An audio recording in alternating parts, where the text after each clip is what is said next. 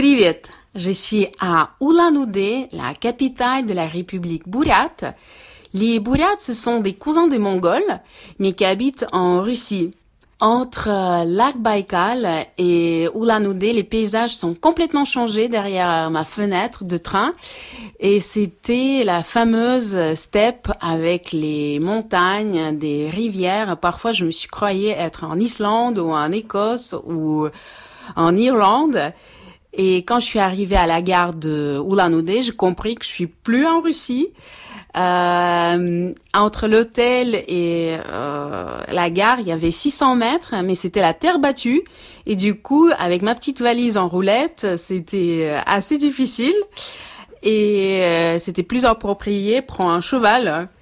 Euh, du coup, euh, j'étais bien fatiguée quand je suis arrivée à l'hôtel mais le centre-ville est très joli. On sent bien l'héritage soviétique. euh, et d'ailleurs, il y a euh, au centre-ville, il y a le statut de la tête de Lénine, la plus grande tête de Lénine. hein, je pense qu'en Russie et, et peut-être au monde entier. Et euh, les Bouriates sont bouddhistes. Et les visages sont souriants. Ce sont des gens gentils. Et euh, parfois, j'étais étonnée que ça parle russe parce que c'est vraiment se croire ailleurs. Et il faisait très beau avec un léger brise. Du coup, j'ai senti que peut-être la mer est pas très loin, mais ce n'est pas vrai. Les Bouriates mangent plutôt la viande. Du coup, pour moi qui est pratiquement végétarienne, il y avait un peu moins de choix, mais tout de même, la nourriture est très très bonne et pas chère.